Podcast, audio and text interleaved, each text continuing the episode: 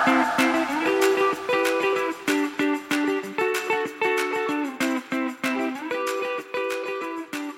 right, welcome back to this week's edition of the Omni Talk Fast Five. It is June 12th, 2000. Well, June 11th if you listen to us live, and June 12th if you're hearing us this on the podcast tomorrow, 2020. We were off last week, took a bit of a hiatus with everything going on, and now we are back, and we hope, as we always say, better than your expectations. I'm joined as always, of course, by Anne Mezzenga. Hey. Emma, How's it going? looking festive. Hi. yeah, thumbs up. And Carter, nicely adorned in his typical black sweatshirt and black. I had to keep. cap. I went had to keep the uniform going. I had to keep the uniform going, Chris. But I appreciate the variance in backwards hat you put on. I think that's great. I did. I'm trying to be my Gary Cooper to you, Carter, as the millennial. That's a very Yeah. old reference, but for those of you that will listen, will understand why. Um, which is also awesome because you'll see we have some fun things planned for you uh, later in Oh, the no. show. Those of you who don't know, this is an incredibly, incredibly bittersweet moment for us here at Omni Talk because this is Carter Jensen's last show with us. I Believe or mentioned not, this in a- Car- I was gonna say I mentioned this in a post in LinkedIn, but reminiscing at all of the places where we've recorded the Fast Five, it has Oh. been one heck of an adventure over the last three years. I don't know, you know, people might not know the whole story. I, Chris and Ann met, and I met in a coffee Mhm. shop now, like three years ago, and I claimed I know how to, knew how to record a podcast. And I think I knew the general gist of it. Uh, the next thing I know, we're in Chris's basement setting up a, a pseudo podcast setup uh, on his poker table, and you know what? It worked. And here we are, three years later. I mean, how many hundred of episodes? And I mean, look where we've come. It's all good. Yeah, dude, it's amazing to think of where we come from. I think, yeah, you emailed me one day. You're just like, hey, I like what you're doing. Thought about doing a podcast. We met in a coffee shop. We lit the thing up in my basement. Next thing I know, we were buying like drape cloths and lights and still using our iPhone and shooting stuff. And then Well- we started like finding whatever office space we could throughout downtown Minneapolis. And yeah, and then lo and behold, we got our own studio with all our real equipment, and now we can't use it. And we're stuck here at home just trying to make the best of it again. But God, those days helped us prepare for this. That's for sure. That is for sure.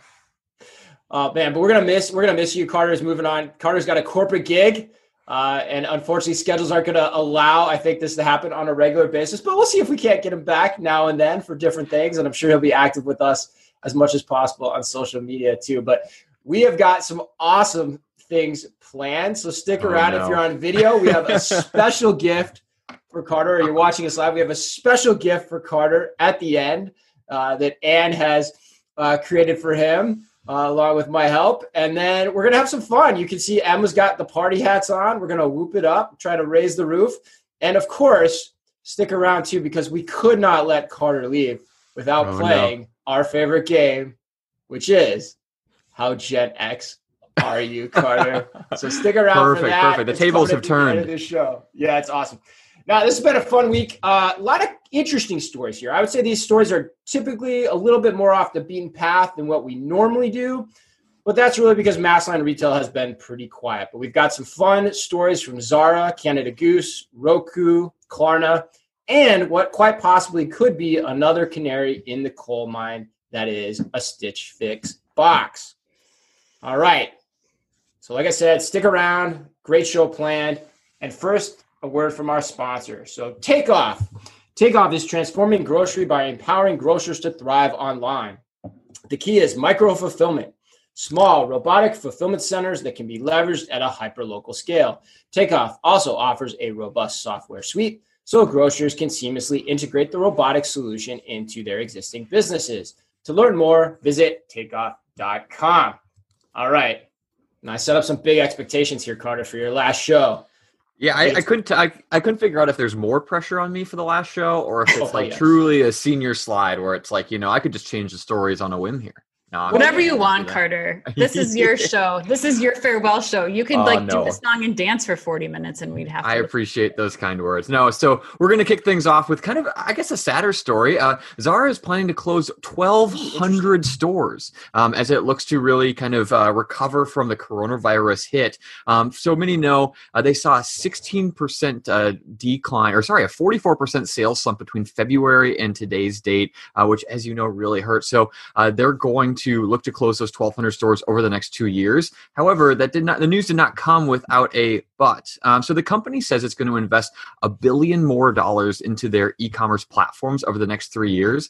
what I thought was an interesting footnote to that billion was they're also going to send spend an additional 1.7 billion on upgrading the stores that still exist to be more integrated with their online platform. So I thought that was a really interesting note after this really kind of hard hitting story of 1,200 stores being shut down. Obviously obviously they're not the only retailer that's seeing closures based on the, the hit they've taken from coronavirus. Um, but I think it's going to be really interesting to see what they do with that 1.7 billion dollars to flip the remaining stores to integrate with this new online platform. Um, it's one of those things where uh, I think it's exciting. However, the story was still pretty vague, right? So um, I would love to know more about what the initiatives are. I think we've all seen, and as we've talked over the last few years, we've seen some stores do it really well, really embracing that omni-channel approach, really putting in some of those uh, value add online integrations into their stores, upping the consumer experience. But we've also seen a lot of money just completely be burnt, right? Uh, you know, I won't name any names, but we've seen a lot of innovation, quote unquote, uh, in the physical retail space that has just been for the sake of innovation, uh, the sizzle, as I've always called it, right, or the buzz, uh, without actually improving the customer experience. So I'm optimistic. I hope that this 1.7 billion in uh, really kind of the reformatting their physical retail, another billion in their e-commerce platform, is going to really amplify uh, Zara through this hard time and into the future. So curious what you guys think. Yeah, I mean Emma, and you guys are like Zara super fans, so I think you guys have to start. And what's your take? I mean, when I first read this headline, I was so sad. I thought, oh no, we just got Zara in Minneapolis. Now you're going to take it away, but they're not taking away. I think one important headline, like correction here, that was incorrectly published in a lot of places is that it's not Zara stores only. It's Inditex, right. the parent company, that's going to be shutting down a lot of the stores and most of them are in Europe and Asia. They're not going to be in the North America market. So, just in case you were worried, Zara is still safe uh, for those of us here in the U.S. But I think um, there's this is a really good indication of, especially where fast fashion is going. You know, the, it's a s- smart move to start going into a bigger focus on technology. And when you think about it, you just you don't need the three level Forever 21s and H and M's anymore there's no need for that. We've, you know, Chris, you have a really great piece coming out in Forbes that I hope you'll talk about um, that really examines this a little bit more closely. But what this pandemic has taught us is that, yeah, the the retail investment is not going to be um, doesn't need to be as significant as it once was, especially for these fast fast fashion retailers if they're going to stay alive. Totally agree, Emma. What's your Emma? What do you think? I'm most excited for the investment going into their like e-commerce site because that shopping experience is awful. Like people talk about this on Twitter who aren't retail oriented and there's so much more product on their mm e-commerce site than there is in the stores. Mm-hmm. So I'm really excited to see what they can do with that because the shopping experience, you can only look at like two things at a time out of thousands and thousands of products. So I'm most excited about that. Mm-hmm. That's awesome. That's a great point too. It's a great point, especially from you know having you know trying to shop there and, and bringing that perspective into it. Yeah, and I think I think I mean you said it. I don't know that I have much to add. I do have a piece in Forbes coming out tomorrow. The, the working title is it, of it is, you know, don't expect a recovery at you know at best if you think we're going to get a v-shaped recovery in retail it's really a v it's really a w disguised as a v um, that's not really a working title. That was more of a description but it's something along those lines. So you'll see it tomorrow. I'm but, hoping that there's going to be some sort of like mighty ducks flying v video clip inserted in that. Oh the flying v from mighty ducks. Yeah. Yeah yeah, yeah. carter did you see that movie that's a good I don't know know what that is, but I do know ah! Minnesota reference. So what Carter does, according to Gary Newberry, who's watching us live on LinkedIn, you do have dulcet tones, which I think is a really interesting, a really interesting description of your of your voice and and and the what is it timbre tim what timbre of your voice. But anyway, getting back to retail. Um, no, I mean I think the point of that piece is like you know yeah you've got the virus but at the end of the day, physical retail was in was amid a reckoning before all this happened. And and like you said, there's just less and less reasons to go to a physical store. You don't need the three levels of a, whatever you know specialty apparel concept that it is. You don't necessarily have to go there to get the product you want. And people are now thinking more digitally. We've talked about social commerce and how that is now becoming a new place for discovery. Uh, but that discovery now ha- happening online which in the old world that never occurred and so i think this is a really smart move i wish you were seeing more retailers do this as the question of reopening happens because you're basically saying you know what now's the time we know we're not going to have as big of a store base in the future. Let's cut our losses while we can. And let's start to prepare and invest in the things that we do need for the future. And that is a better omni channel, quote unquote, digital operating platform. I think you're seeing Best Buy take this approach. I think you're seeing companies like Starbucks take this approach. I applaud them all in the article. Um, and yeah, and so I think this is a smart move. Uh, if anything, yeah, I'm actually not saddened by it. I Actually, I'm like highly optimistic that I hope more people will start to get the punchline of the joke and follow suit in a similar way. So, any other thoughts to add there, guys? Let's do story two. Emma. All right. So, Canada Goose is looking to focus on D2C sales through both its own stores and online channel as it begins to pull its line from multi brand retailers. So, some background on Canada Goose. Canada Goose has opened 21 stores globally since 2016 with continued plans for expansion and the products were available for years in multi-brand retailers prior to its own stores. And from this article, the company says it's still planning to maintain some of its wholesale partnerships. So I think this is an awesome move for Canada Goose, just because buying those jackets, that's such an investment. And the shopping experience that you get both online and in store is just something that department stores or multi-brand retailers just don't have the capability of like replicating. So I think it's a great move for Canada Goose. I think it's definitely going to hurt some department stores going forward, but you got to do what you got to do for your brand. Emma, by the way, how much I, I remember that this morning. How much do you still love your Canada Goose jacket on a scale of one to 10? 12. 12. Okay, got it. Emma is still actually wearing her Canada Goose jacket in the summer because she just yes. loves it so much. Paying yeah, off that investment every day. This, this story She's the only one of us that has one. But yeah, it's awesome. right. this story hits close to home. If you guys remember, I think was it just yeah. it's so weird to say Black Friday last year. Last year. As yeah. weird as that it is to say that right now, but I mean, we had Chris. You had the video that we did within the cold room there that I think really took off in terms of views. People love yeah. that firsthand experience. We had a great experience there. We always have. So good that Emma even bought a you know fifteen thousand dollar jacket you know and i think that you know it, it this hits home and I, I, couldn't agree more you know the comparison i make almost to it is um and i have some apple blood going through me as a past retail employee there but you know but it's like it's like the apple store you know i never recommend anyone go anywhere else to buy apple products even though it's allowed just because the store experience is so dialed and so brand parallel. Um, and and if you even look you know the the bounds at which Target or any Walmart or any retailer can show Apple products is so constricted and so regulated, and that's for a reason, right? So I think this is a, a really good move um, by by the brand, and I, I think, um, yeah, I, I agree. Yeah, and what do you think? Yeah, I think it's incredibly smart. I mean, contrary to the last story that we were talking about with Zara, you're talking fast fashion. I mean, Canada Goose, let's be honest, this is a luxury retailer. This is not a $200 North Face jacket that you're fine buying in a Macy's or a Nordstrom or whatever. If you're going to invest that amount of money in this kind of product, you should have an experience that that follows suit. And Canada Goose has always been 100% in 100% in on experience. They, you know, we talked about a few months ago they opened their experience only store where you couldn't even buy the product in the store. It was just to try things on and then they deliver within a day. So I think they're still a very accessible brand. Again, I think strategically it makes sense um, going into this next kind of post COVID economy, um, downsizing retail footprints and really focusing your energy on those few stores that you can truly own as a brand. And they're making triple the profit selling in their own stores versus department stores. So, I mean, to me, it's a no brainer. Yeah, I love this. I mean, I think we've been kind of saying that this was going to happen for some time. You're seeing the move. You're seeing the move across this. You know, throughout. Uh, you're seeing this move across the industry in a lot of ways. I mean, Carter, the Apple example is great. I mean, think about like what Pepsi did like recently. Like, right, Pepsi is going direct. That's that's not any different than what we're talking about here. And so you've got a great product, you've got a great brand in Canada Goose. It's an expensive high end brand. You want to make sure people are getting the experience that they want to have with that. And now the barriers to entry are such that you can have that direct relationship with your consumer. We've talked about Instagram shopping.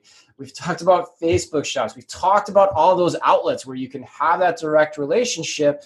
So, yeah, your stores are a part of that. How much the average Joe department store plays into that, it just doesn't seem as relevant anymore. And so, I think you're going to start to see more companies in general start to go this direction, regardless of whether or not they're luxury or not. The other problem it solves, which we didn't talk about, is it solves the problem of that rogue person going into a marketplace and trying to sell your product as a thing that they consistently do. And that's really hard for these high end brands, especially to keep a hold of.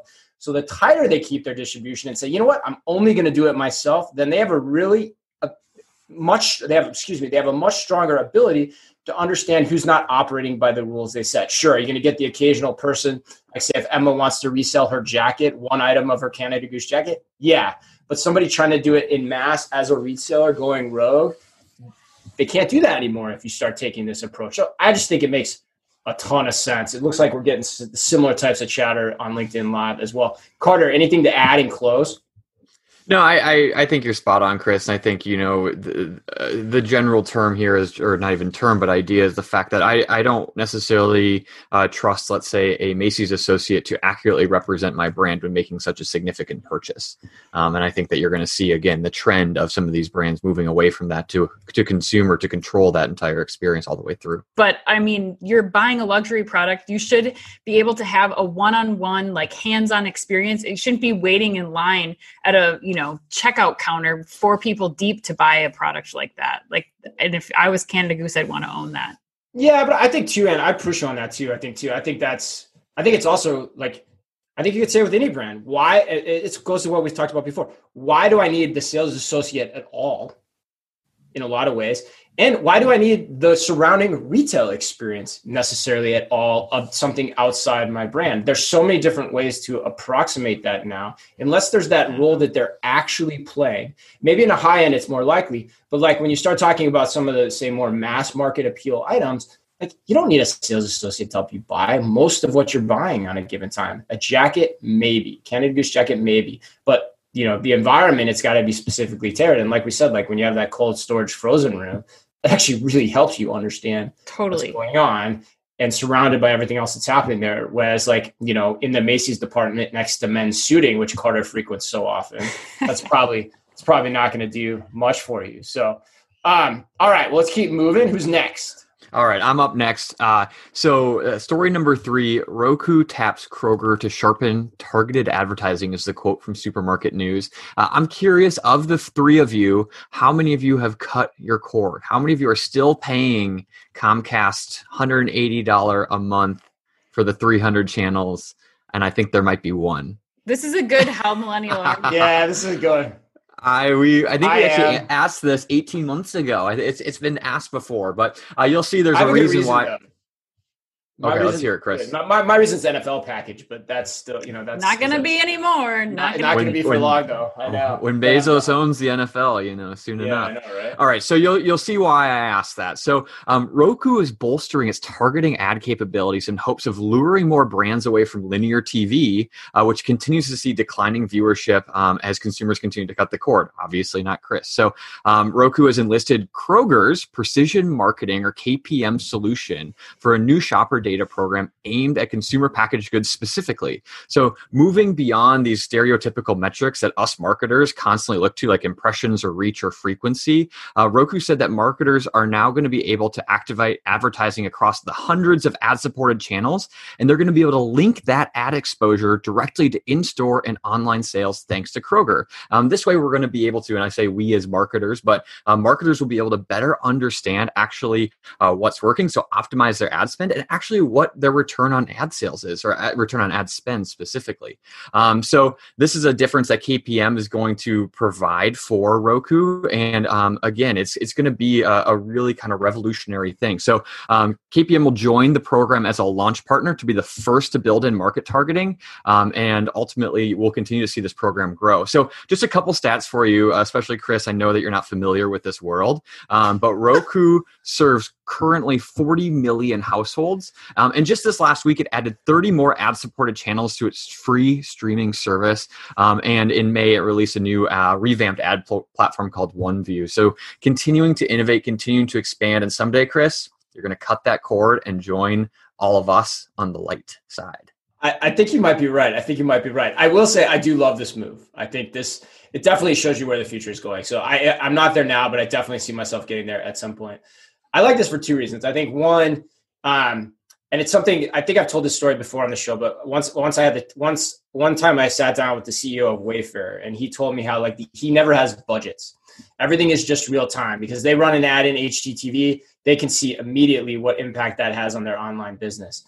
Now, while all that infrastructure is getting set up in the CPG world, we talk about Pepsi, them doing this through these mediums allows them to make those correlations pretty quickly and they can see exactly what's happening. So it's a really smart investment because you can dial it up or dial it down to whatever extent you want. And I just absolutely love that. And to your point, more people are putting their eyeballs in those places. The other thing I like about this, which I think is different, is subtle, is there's still an untapped opportunity to me in terms of what is my experience watching something on a streaming service correlated with what's happening simultaneously on my phone and also the networks effects of who else is doing that so i.e the social commerce angles there too i don't think anyone's tapped into that yet and i see that happening because i see myself doing it i was streaming um, dead to me last night with the mrs omni talk and i'm always on imdb like looking up all kinds of stuff there's this whole way of engaging with these new mediums that still is being explored and I think ultimately this taps into all of that too. But Anne, I see you're shaking your head in the affirmative here. Yeah, I mean, you guys covered a lot of it. I mean, Kroger alone has 97% of their transactions, 60 million households that they serve across 2,800 stores and 35 states. That's a hell of a lot of data on top of what Carter was saying. I think it was what was it, Carter, like 40 million households or something that have the Roku. That's stick. correct. Yep. Mm-hmm. We just saw in the report that you put out, Chris, this morning from Market Beyond that the like Roku stick is the number four out of stock product on Amazon. So I yeah. think that the adoption of this type of over the top you know streaming service provider um, partnering with um, a company like kroger and their precision marketing is going to kind of pave the way for how retailers are doing this um, you know how this targeted especially cpg targeted ads are, are happening um, in the future.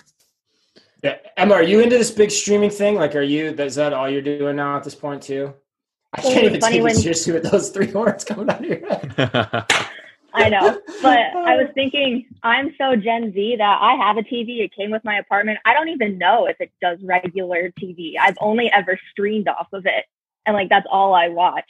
And I'll like put YouTube up there. I genuinely don't even know if I could turn on like the news on the TV. Right, like if there's a quote unquote antenna, if you're old school, like like us. That's, that's I don't know. That's awesome. That's awesome. All right, cool. It seems like we're unanimous on that one. We're pretty much in a pretty much we have agreed on most of the stories today. This is interesting. We'll see if this starts to change a little bit. All right. I feel well, like story- that's directed at me. Oh, is it? Yeah, yeah, right. We don't have we don't have you well, usually I'm the contrarian, but yeah, you're the There's still time. There's right, still time. Yeah, all right. There's still time. And I think there will be some some points of at least discussion here as we go forward. But all right, I've got story number four, and story number four has to do with Klarna. So if you heard the news this week, Klarna hopes to create what it calls good vibes with its new loyalty program. Program. So according to Chain Store Age, Klarna has a new loyalty program that will provide shoppers with the chance to earn one quote vibe point end quote for every dollar they spend on installment or financing purchases made via Klarna at any retailer. Customers can sign up for the program through the Klarna app free of charge, and then their quote unquote vibes can be unlocked as rewards by way of gift cards at retailers like Starbucks, Sephora, Footlocker, and Uber. Uh, in addition, Vibe members also have access to exclusive online and offline sales and experiences. And if a retailer has its own loyalty program. Customers will also get credit for those programs in addition to what they get credit for at Klarna. I love, love, love, love this as well. Why? Cool. Uh, I just think it's differentiating. I think it's a smart move. I think we've talked about installment. We talked about Klarna a lot. We've talked about Sezzle a lot, Affirm a lot. I just I just think this this thing continues to happen. I just think it makes sense to pay for your for your purchases on installments if you can. Why not expend your pay extend your payables if you can? And this is just a cool way to differentiate and get me, you know, into a particular platform, which I haven't heard from any of them yet. Like, oh, okay, now I'll sign up because if I can use this, now I can get an added benefit beyond just extending my payables. So I think it makes sense. Yeah. Chris, you, you use the word differentiate, and I think with the thing, it's accurate to differentiate against like like type services, right? Between mm-hmm. Sezzle or Klarna or whatever 100%. the ones we might talk about. But the thing that came to mind for me directly was, I mean, it's just it's like credit card rewards, right? Like, I mean, you look and say, you know, Amex is doing this all the time. Do I get a Chase Sapphire or a Delta Amex or you know, because that Delta Amex one's sure paying off this year, right? But the the point being is, I think it, it went right to um, the credit card rewards, and then I went to how clunky a lot of those reward systems are right? I you know yes. i use a delta amex because it syncs with my delta account and that's like the reason it works right? Um, and apple was innovative again i bring up apple but like apple was looked to be innovative because they finally they made their own credit card with you know in partnership with Mastercard and I think it wasn't Barclays, but it was you know Goldman Sachs or whatever it was. Um, but the idea is the re- there are no fancy rewards; they just like put money back into your account, you know, and it's just as simple as that. And that was a huge value point. So I think you see this added value with new features of benefits, um, but then you also have to remember like what is the user experience behind it. And I think it's interesting. You t- you mentioned I think it was mentioned in some of the resources that we are, are quoting here as well. It's not like you have to save up some you know, for some big purchase. It's like you get some money to Starbucks or something that you might use day in and day out. And so I'll be curious to see how seamless that whole thing is and if it is really something that we go into because of those benefits, because how easy it is that might be able to help me buy my latte tomorrow because I chose Klarna over something else. Yeah, it's fascinating. Yeah, you're right. The digital entry point for this versus like how you sign up for a traditional credit card is really interesting and how you think about that. I hadn't thought about that before. It's a great point. Also makes me start to wonder as you were talking too, like you know what becomes our just kind of ubiquitous way of paying and what technologies are involved in that but and what were we going to say I don't know. I think I think you're not as big on this one, huh? You're gonna go um, contrarian. Um, you know what? I am big on it for one particular retailer, and that's Sephora, because I think that if anybody has the power um, to maintain a customer, or for a customer to say, "Oh no, I'm not going to go to Ulta. I'm going to go to Sephora because I can put my my like mm-hmm. product on payment plan and I can get double rewards points from Sephora, which Sephora has a huge loyalty base with their Sephora point program. Um, so I think that might incentivize a customer to go to one retailer over another. But I think, like to Carter's point, it's only a matter of time before we start seeing all the other installment payment companies doing a similar type of offering. And I, I guess I'd question like how often outside of Delta, I think like the airline points are one thing if you're a business traveler and you're traveling a lot, but how often are you like cross checking your credit card statements and being like, oh yeah, that restaurant I get double the points at, so I'm going to go to that one more often like I don't know. I just don't. I think it's a good idea. It's not a bad thing to have. I just don't know that it's like this earth-shattering moment. Yeah, I think I think I'd agree with that too. It's it's just it's differentiating for a time, but uh, but yeah, like everyone will congeal towards the mean here. You know, as these things continue to go. What do you say? I was just going to say the other interesting thing too is the partners that they're gift card they're giving gift cards to aren't even Klarna partners. So I wonder if there's like some strategic move mm-hmm. that they're trying to work on here. Like Footlocker is not a Klarna, at least uh, from what I could see on the Klarna website of all their retailers. Starbucks is not hopefully people aren't putting Starbucks on payment installment plans, but who knows? Um, but those partners aren't working with Klarna currently, so I don't know if that's some sort of like way that they can weave their way in there. So, mm-hmm. yep. Emma, what do you think? Gen Z take on this? You're all about getting money back, right? Paying on installments. I like paying in installments. I'm not really like my credit card is like a college level one, so I sometimes get money put back in, but it has like such a strict limit and I only have it because you know one of those adult things is getting a credit score. So that's really the only like reason I own it. But I I'm do maxed really out like with the Canada Goose jacket. Yeah, right. Yeah, I do really like that. For now, this will like draw me more towards using Klarna over the other installment payment like companies. But like Anne said, I mean, once they all start doing it, I think it all just goes back to the same. I do love paying that way though. I think that is awesome. Yeah. Gets you over the trial hurdle a little bit different too, I think, you know, as we're thinking about this too. Like if you if you've been on the fence of, you know, giving these a shot, maybe you start thinking about how to do this because of this. So all right, Anne, why don't you finish us up here with story number five and then we'll segue into some of the fun things we got planned for Carter on his last day. Sounds good. All right. Story number five is that Stitch Fix has announced that they will be laying off 1,400 of their 5,100 stylists um, that are currently in California, so based out of California. They um, will uh, do the layoffs in September, and those affected will have the opportunity to relocate and um, stay with a San Francisco based company. They just can't work out of San Francisco.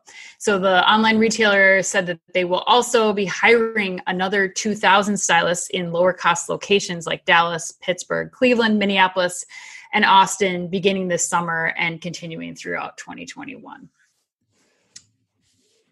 I have some opinions on this, uh, but I'll open it to the floor first. Yeah, yeah, Carter, I have a feeling we're gonna mom and dad debate this one, like you like to say here for yeah, one of your final I mean, show or your final show. I just, so I just feel a little. I just feel a little hurt that Minneapolis would be considered a lower cost location. It seems to be just really close to home. Ouch. That you know. So I'm gonna let you mom and dad this. I I'm curious what you guys uh what you're gonna debate on. I want to hear what Emma's got to say too, though. But like Emma, like current take on Stitch Fix.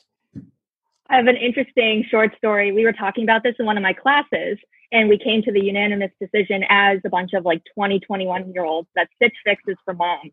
Like none of us hmm. had ever used Stitch Fix, but all wow. were like a lot of people's moms were really interested in it. Like moms that, you know, just aren't really into fashion but want to look better.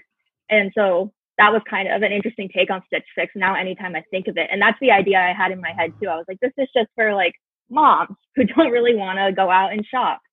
So that's my only tidbit. That's your take. So yeah, so it's like not taking root with you, which which I which is why I asked because I'm I'm really interested in this. Now, I'm interested in this for a couple of reasons. Like, if you look, if you think back, remember we did a story probably on the show. I don't know, it was probably two, three months ago now, where Stitch Fix made the decision to start selling its own products. So it went away from just the box. And remember, it's not a subscription per se. You pay like I think the fee is like 20 bucks, and you get you get the box on demand, and it's you know kitted for you and sent to your house. And you keep whatever you want, pay for whatever you want.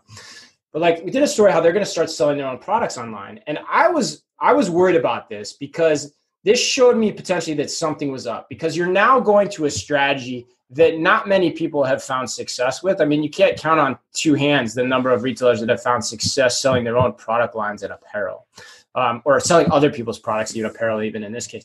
And so, either way, it doesn't really matter. So, like, it's it was a dubious strategy to me. It signaled something odd.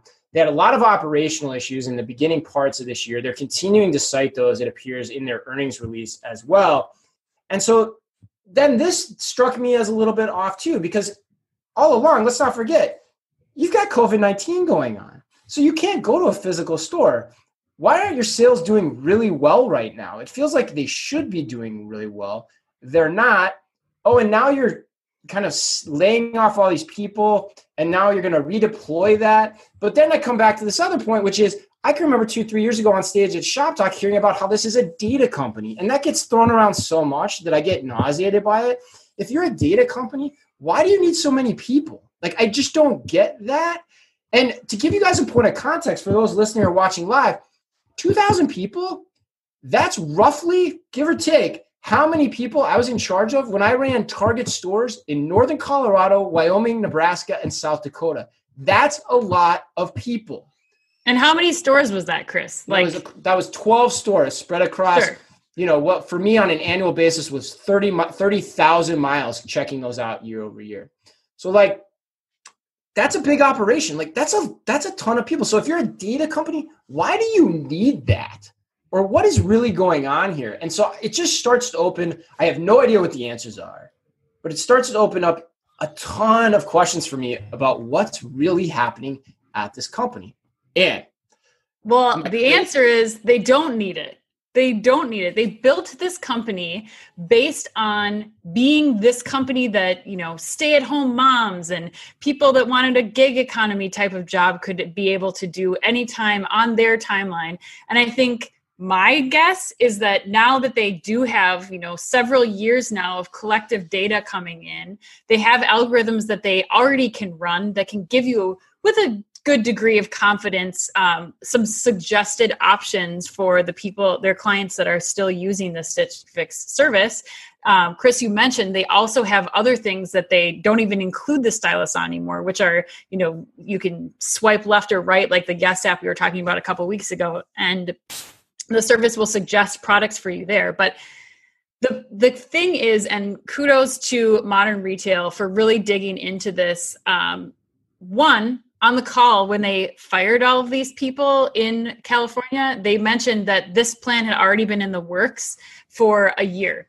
So that tells you that, you know, with a 50% decline in the number of active clients in this last quarter, that and other cost cutting measures that they have to take. It's expensive to hire part-time employees in san francisco. And that's another p- point of note. These are part-time employees. These are not full-time employees. So when katrina lake said in her statement that she's going to be giving benefits they're going to help people find jobs that's for full time employees. That is not for part time employees, the majority of which these people are. So I want to know who is going to pack up their entire families and lives and move to one of these other states for these 2,000 open positions right now in what budget do they have to do that? Without benefits without anything. So, like there's, so, there's, no reason for people to be doing this. They're trying to find a way to use pr optics to make this mm. look like they're not trying to lay off people and move to a more data centric model that's cheaper runs more efficiently and and could arguably serve their customers just as well as having the stylus on on staff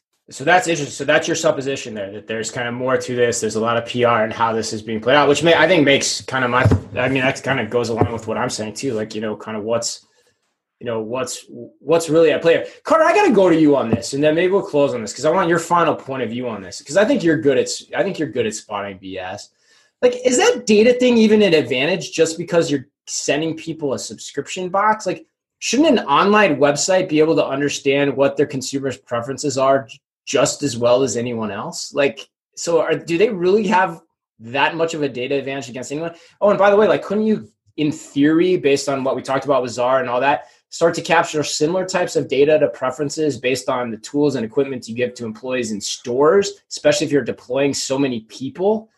What, what do you think? Like, are we nuts? Yeah, no, I don't. I, I, think I think you're spot on. I think the differentiation there is isn't much, right? I mean, it's just the fact that you have a subscription box and actually sending things to store. Yeah, sure, that's great. It's unique. It what makes you different. But I mean, I, you have troves and troves of data from the online platforms and from the digital platforms that you've spent so much money on you know, and the fact that you can leverage the, I, I think, yeah, you, you are correct in short, right? So, um, and I will agree with you in the negative side of it. It seems like uh, leverage PR play to have an excuse for laying off a huge amount of really vulnerable employees. Um, and I think that uh, you're seeing that with everything from Uber to a lot of these gig economies where they've figured out a way to uh, not have people involved. Ultimately, the the weakest, most expensive link in the entire chain, and it's just really unfortunate. And I think that um, they're they're using this as a way to try to cover up a really sad, from an employee standpoint, story and, and shift. Yeah, it's just hard to know because it's hard to say what's being, you know, what are we selling and what are we buying here in a lot of ways. And I'm going to try to dig into this more and find out more and see what more information we can get as well. But again, just our thoughts on the subject right now. So if anyone wants to send any nastygrams, go ahead. But like, it's just our thoughts. That's it. But I think they're important thoughts, and we'll see where they go from here. Um, all right. Well, let's close this up. First, we're going to play a game for the podcast audience, and we're going to turn the tables on Carter Oh, great. And we are going to play. I've got the paper right here. Very official. How, it, Gen X are you? Yes, this looks really nice, right? Am All I right, aging so- out of my millennialism? I don't think I can age out of being a millennial. I think I'm always a millennial, right? I even have a Peloton behind me. Come on, I'm trying my hardest. No, dude, you're always millennial. Yeah, never All right, cool. Away. All right. No, no, no. It's it sticks with you like all brand. All right. So First question, question number one, and Anne, jump in here with if you want to ad lib some questions, do do whatever you got to do. Um, as, as if these go. are if these are movie related, you guys know I'm going to fail every single one of them. So, so I did one movie related. I started with that one. Okay. Okay. Perfect. Name the coming of age tale, starring Ben Stiller, Winona Ryder, and Ethan Hawke. um, Billy Madison. Oh, great! It's also a great soundtrack, Carter. Maybe you soundtrack. You might know that. it from that. Yeah. I'm not even gonna try. I think anything I say is gonna be embarrassing, and I can't leave here on an embarrassing note. So I'm gonna say I have zero idea. I'll bet you the Gen Zer knows this one. Emma. No. Oh my god! Really? Thank you, Emma. Come on, unified front. All right. Reality I don't really bites. like movies. So. Reality bites, Carter. Reality bites. Oh yeah, I would right. have no. Put it idea. on your Spotify playlist. All right, on it. Yep. Uh, perfect. all right, now we're going to move into the CPG and retail categories of the question. Jeez, oh, you're going to realize if, if I'm the real deal or not here. Okay, yeah. let's do it. Yes. Also, also from the mid '90s, what is okay. Olestra?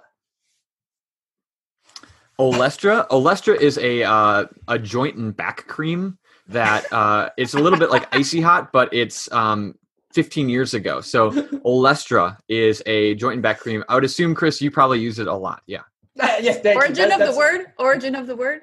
That, that's a good. Can I hear it used in a sentence, please? and you know what Olestra is, right? Oh God, I'd I'd like to forget it, but yeah, yeah was it was a it was. Oh, are you going to tell him? You probably no. You go. You go. You go. It was like a. It was a substitute like product used for like flavoring. So you could have potato chips made with Olestra. That's probably it's the most common thing. Basically. A fat substitute. Yeah. So they tasted exactly like Olestra, but they gave you terrible, terrible loose stools. What, what was it say? It was like on the back of the package. It's like Lay's made with Olestra. And in giant warning label may cause wet or loose stools. Yeah, well, there was a term let for me, it too. It was like nothing sells potato chips like a Surgeon General's diarrhea warning. Yeah, it was like gastric leakage or something like that. That was a great story with Joe Nairns. It's not fit leakage. for a podcast, but. Uh, so uh, my, yeah. my idea of soothing and loosening is kind of in the right category. Exactly. Exactly. All right, cool. Well, I'm, I'm going to call that close. Heart, Carter. Exactly. Call exactly. that close. Yep, All right, you, I think you're gonna. I think you're gonna know this one. I tried to give you one. Give me chip shot. So, oh, no. so I got two more what product was introduced in 1985 and was one of the biggest flops in product development history? Uh, can I? Is it a technology product? no, it's a it's a CPG product from quite possibly the biggest CPG company in the world. There's a really great oh. SNL skit. Um, is it New Coke? Uh-huh. It is, it is. Coke. I almost spit out my what? water and taken a drink. I didn't think you were gonna get it. Right. Is that I mean, what it is? New Coke? Yeah, I was totally off. What were you thinking it was? I thought that's it was like Crystal the, Pepsi. Crystal Pepsi was later. Not no, not as like Crystal Pepsi was like in the '90s, right? Yeah, or like yeah. late '80s and early '90s. Yep. Yeah, yeah, yeah. yeah. New Coke. Okay, see, like mm. that's the most like standard marketing 1001. Like intro case study. So I'm glad I, I, guessed. It was good. Yeah, no, that was good. That was good. You know, it's only an important piece of Americana and business history, but you you passed. So that's good. All right, last question. This one is probably the hardest question, but I think it's also interesting for the listeners. There was a store in the 80s called Best. What was it and what was unique about it? I want to Google this so bad. Um, we actually may have talked about it on the show. I I want to hope it's like the 80s version of what Amazon 4 star is and it's only the best products that the em- board of employees uh, picked out and used and stocked within the store. You, my friend, are not far off. Actually, what oh, it not was, bad. Yeah, what it was was almost like something in the style of a department store, smaller scale department store. But what it was was it was a showroom essentially. They sold some products off the shelf, but generally speaking, you went in, excuse me, you looked at everything similar to like a Bonobo setup or an IKEA setup, and anything you wanted, you asked the sales associate, and they brought it out to you from the back. So very similar model to things we've talked about and evangelized here, but just made different through different technologies that we've talked about as well. So yeah, no, you were pretty close with that one. That pretty good. close, ahead of their good. time. That was good. All right. So for those listening on the podcast, that was great. Again, it was Carter's last show. We're gonna miss oh, him dearly. Man. He's meant a ton of so much to us, Carter. I I cannot thank you enough. I know Anne can't either. No, um, there's been a, a lot of awesome late nights, early mornings, a lot of blood, sweat, and tears, especially from you two that have been poured in this. And, and the opportunity to be a part of this whole thing has been next to none. And, and I, I can't thank you guys enough. It's been absolutely a, a ton of fun. Um, and, and, yeah, it's just been such a great opportunity. I'm excited to continue to uh, follow along. I'm going to hit subscribe now on uh, Apple Podcasts, so I'll add to the uh, podcast analytics. I won't get that direct anymore, but I uh, I will add to the numbers, and I can't wait to follow along with all the amazing thing you guys do, both here on the Fast Five and Omni Talk and Third House, and all the amazing things you guys got moving. So uh, thank you. It's been awesome. Yeah, man. We're gonna. It's gonna be exciting. Oh, go ahead. Where man. can people still find you though? You'll still be on LinkedIn, right? Oh yeah, I'll still be on LinkedIn, posting as always. Yeah, and okay. um, you know, I'm always available. So I, am sure I'll uh, I'll poke and prod and comment plenty on the podcast from here on out. But we are going to put a non-compete on Carter for any other yeah. any other blogging, any other bloggers. Yeah, yeah, yeah. But we'll try to have you back as much as we can. And man, like I said, man, it's been a blast. And yes. so those listening, remember if you can, uh, keep tabs on Carter, keep tabs on LinkedIn, keep tabs on us. Remember to like, review, and subscribe to us wherever you listen to your podcast. Be sure to check out our blog, OmniTalk.blog. Subscribe to us or follow us on LinkedIn, on OmniTalk or Omni Hawk page. And as always, more than ever, be careful out there.